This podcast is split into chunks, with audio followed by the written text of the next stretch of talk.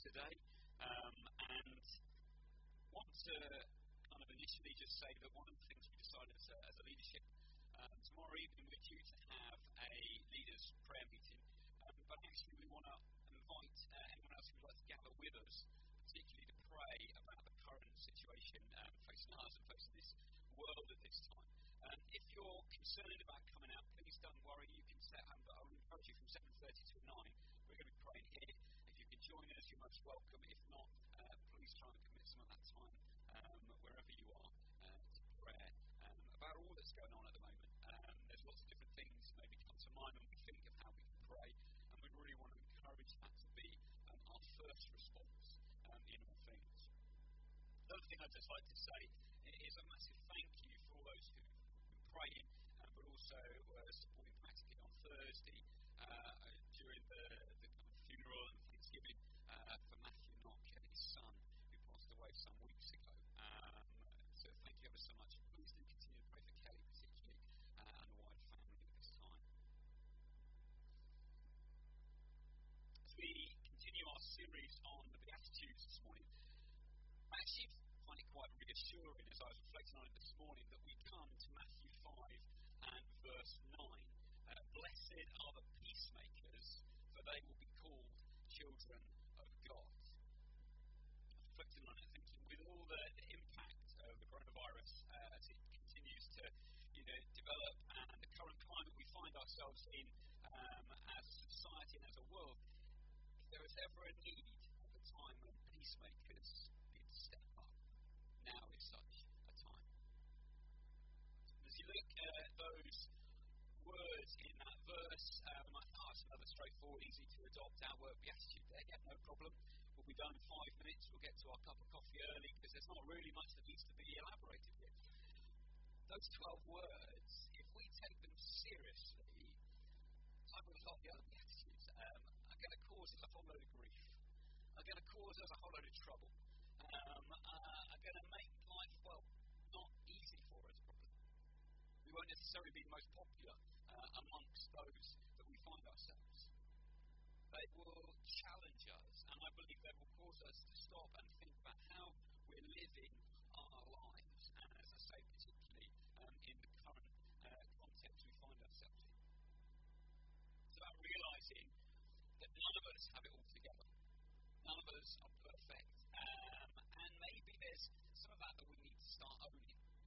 And actually seeking to ask God to do something about within our lives, within my own life. I came across this by John Piper in preparing. He said, With each beatitude, another nail is driven into a coffin. Says, Inside the coffin lies the corpse of a false understanding of salvation. The false understanding says that a person can be saved without being changed, or that a person can inherit eternal life, even if its attitudes and actions are like the attitudes and actions of unbelievers. See, this is this is not like stuff we're talking about here. Um, actually, if I'm honest, as I read this beatitude, I was preparing for it. Initially, my my thoughts kind of came along the lines of actually, it seems a really heavy one. It seems actually quite burdensome, and the idea of being a peacemaker maybe is not the sort of thing we naturally jump at. Writer and preacher John Houghton, he said uh, we should pity the peacemakers. He goes on, nobody much loves them. They the referee, the marriage counsellor, the hostage negotiator, the military truce keeper, the arbitrator, the mediator, the good citizen, or the policeman breaking up a fight. Neither side trusts them. They're constantly accused of bias. Often their own lives are endangered, and they're called every foul name under the sun. He's the peacemaker, or actually engaging with what that means for us, is a pretty rough job. Why would we put ourselves in that place? Why would we step forward in that way? Surely that's something that someone else can do. Um, I'll pick up one of the other beatitudes, yes, but not this one. Maybe if we try and ground this, we think about what it practically might mean. We might kind of jump to a kind of stereotypical situation. Um, you're walking along the seafront, enjoying a nice day, or you're out in the two people um, going at each other, and not just verbally but physically, um, and, and, not just in a kind of arty mates having a bit laugh, uh, but no, they're laying into each other. Um, they're throwing punches, they're kicking, they're seeking to cause each other harm. I'm guessing not many of us, if we face that situation, go, yeah, I'm going to wade in. I'm going to try and stop these two guys or girls, whoever they are, um, and say, well, maybe just calm down a bit. Um, maybe we like to think that's our response. Maybe I would like to think that's my response. Sure that's actually what we want to do because stepping in and seeking to be a peacemaker is going to cause us challenges. It's going to cause us grief. The thing is, though, as I've reflected on this beatitude, yes, it used to be my thoughts actually something that's quite burdensome potentially. It's something that's going to impact our lives and bring challenges. But actually, I felt God was saying that this is one of the most amazing invitations that every single one of us can respond to.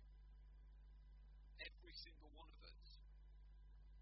Set before those who seek to follow Jesus in a world that is characterized and full of, of conflict and rivalry. Um, we see that at the moment with all that's going on. And you look at kind of what the media is saying, what different individuals uh, are putting out there, whether it's true or not, but we see this conflict. Um, and again, it's this, this rivalry. Talking recently with someone, uh, again, reflecting on the fact that you know we, we've lost that, that, that art of discourse because actually we draw a line just and at each other, um, rather than how do we actually engage in this together. And as believers, we are called to live a different way, to be countercultural, and at this time more than ever. I think it does raise a key question, though, this attitude of what does it mean by peace? Last week, if you were here, Emma um, produced uh, a storybook. Apologies, um, I did have quotes and bits on the screen, but it decided not to work this morning. Um, I also had a picture at this point of a storybook uh, that I remember growing up uh, called Peace at Last. If you've ever come across it, um, I think it's one of the best storybooks. Um, I mean, I love reading it myself. I love reading it with our, our own three. Um, and it basically follows uh, Daddy Bear who's trying to get to sleep.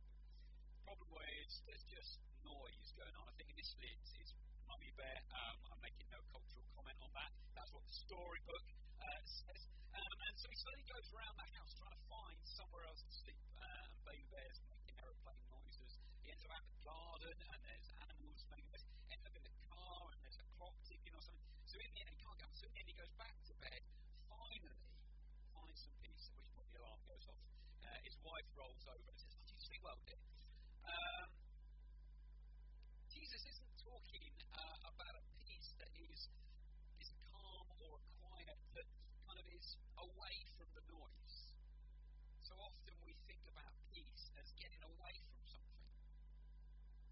One writer points out that in Hebrew the word for peace is shalom, um, which is is never meant as a negative space or a negative state. It's never about the absence of trouble. It's always about uh, the just positive goodness. Apparently, in the Middle East, when people say to one another salam, which is kind of the same uh, word meaning peace to you, um, they're not talking about I wish the absence of evil upon you. No, um, uh, they're saying, you know, I'm wishing the presence of good things upon you. Being a peacemaker, it's easy to think that it's about trying to retreat or step back move away. But no, actually, it's to input God's goodness. The Bible, peace means not just, you know, freedom from trouble, but it means enjoyment uh, of good. Furthermore, I think we need to just take note of what Jesus is not saying here, uh, sometimes is the message people can take from this particular beatitude. Jesus is not saying, blessed are the peace lovers, those who kind of, you know, we might love the idea of peace, um, but we might love it so much that actually we fail to act, we fail to do something because we don't want to unbalance the status quo, we don't want to make uh, trouble for ourselves. Um, and so, actually, rather than rock the boat, we just kind of try and keep things as they are because we love peace. It's not about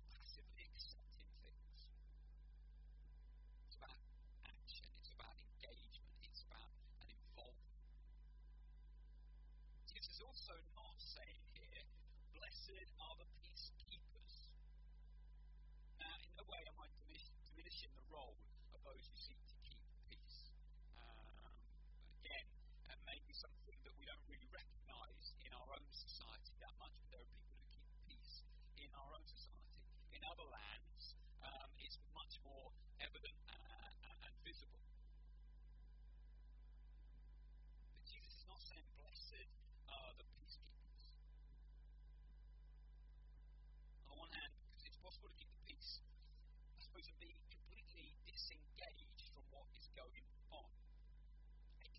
role, it can be your job, it can be your task that your superior has said you need to stand there and do that and keep peace.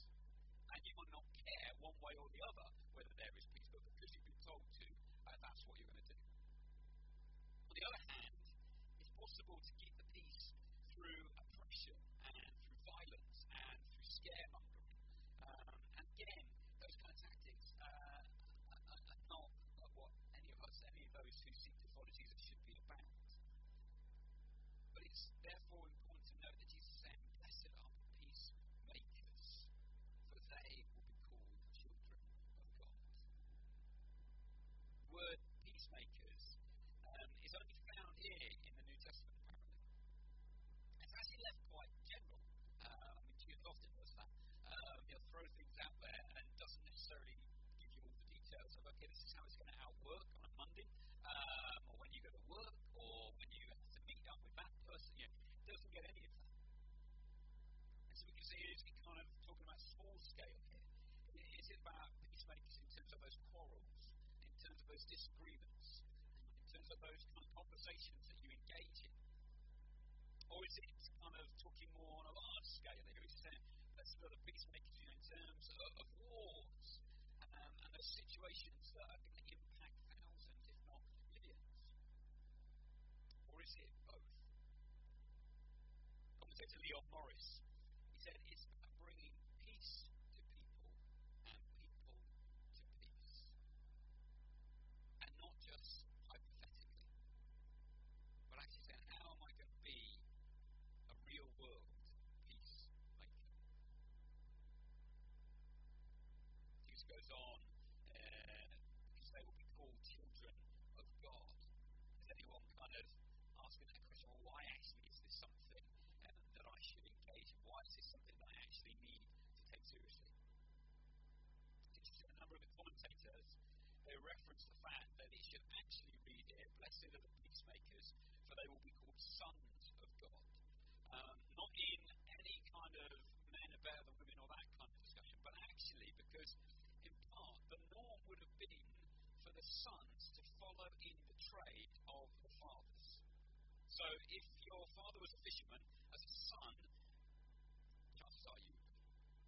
Your father was a farmer, in the same way, that's the profession you would end up in. If your father was a carpenter, uh, again, as you would be.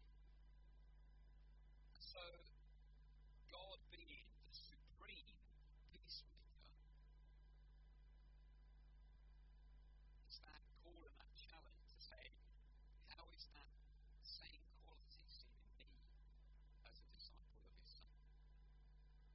How, as sons and daughters, are we going to share those same characteristics as our Father God in terms of being peacemakers?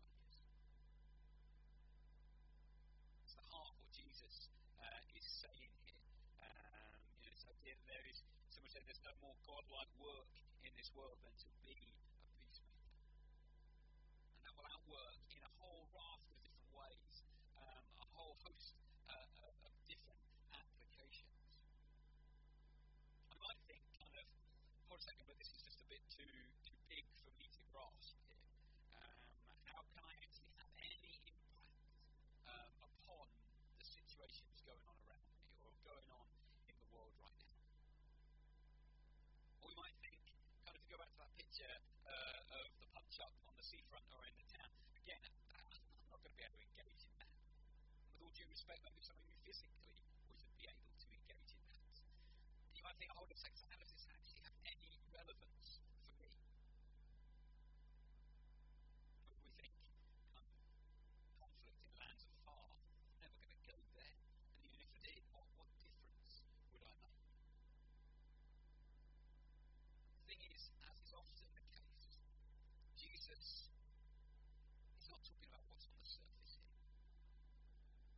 what's on the surface, uh, our actions, our outworking, it starts with what's on the inside, our heart, our outlook, our, our, our desires as children of God. Spurgeon wrote uh, on this, and he said, you know, whole in the sequence of the Beatitudes, it, it doesn't follow, blessed are the pure in heart, by accident. Because it's not something that uh, can just be done for show. It's got to start somewhere within. So this morning, I believe there are two direct responses that maybe we need to step into uh, and think about this morning. Initially, do you need God to fill you with the Holy Spirit to be able to be a peacemaker in a specific situation that you are facing at the moment? Do you need God to help you to be able to be that peacemaker? Maybe in a situation that has been rumbling on for, for years. Maybe it's something that's only just reared its head. But actually, you need God's help so you can make a difference. Maybe we're talking here about relationships with friends or with, with family members. Maybe it's our colleagues. Maybe it's someone else here within the, the family of the church. Not so that we can take the higher ground and think, well, weren't we good because we stepped in um, and we sought to, to make amends. Um, but using that image of saying, how can we build bridges, not walls? The other response, I believe, is maybe God needs to do a work in your heart by His Holy Spirit because you're not facing a situation at the moment, but actually, all the characteristics that would define you and describe you, peacemaker, is not one of them at the moment. It's just not how you're wired. You might go, oh, that's just not for me. But, as I said before, I don't believe these are optional extras or people choose with the Beatitudes. That Jesus kind of put them out there for us to go, well, I'm going to pick one, three, and six. Um, yeah, I'll go with the, no, no, not six, I don't like six, I'll go with five. One, three, and five. It doesn't work like that. It's also not a kind of a, a tally, I'd say, well, kind of whether you've reached them or not. Because all of us are works in progress. But it's actually saying, how am I going to have, I just thought, almost, how is my, like have a resting pulse, you know, as you sit there relaxed, maybe half asleep. Um, you have a resting pulse, okay? When you do activity, um, it rises, um, whether that's walking to the fridge or, you know, going for a run or whatever. Way, spiritually, what's our, what's our resting pulse? What's our, our, our baseline? Is that something that we need God to help us with? By Spirit, fill in us afresh, so that our natural disposition to embody these words from the by Jesus. And there is also a wider ongoing outworking of this beatitude, very much evident in the, the situation we're facing uh, as a world currently. In many ways, I just want to echo the words um, of Gavin Calver that I shared in the newsletter this week. If you've not read it, I really want to encourage you to. Um, and as the leader of the Evangelical Alliance, um, he suggested that the church should be doing three things at this time. Um, obviously, we can do more than three things, but these are a good starting point. And the first one is, and I would say as peacemakers, we should be praying. We should be praying for the wider situation that is beyond us, that we can't explain, and however much we might all think we've heard um, some information that is categorically the correct thing, or, or we know something, actually we just need to pray that God would move, um, because it is beyond us. We need to pray for those in earthly leadership, um, those who are seeking to guide and support this nation and other nations. Um, again, whatever our view, we need to pray for those in earthly power um, that they will make the right choices, they will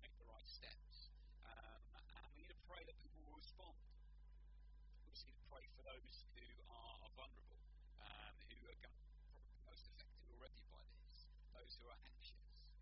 I heard of a, a lady yesterday who's in her 80s and her hands are red raw because she's constantly washing her hands because she's so scared. Yet she's not even going out and seeing people. And we need to be praying that we will be, as a people, um, a non anxious presence. This is the second thing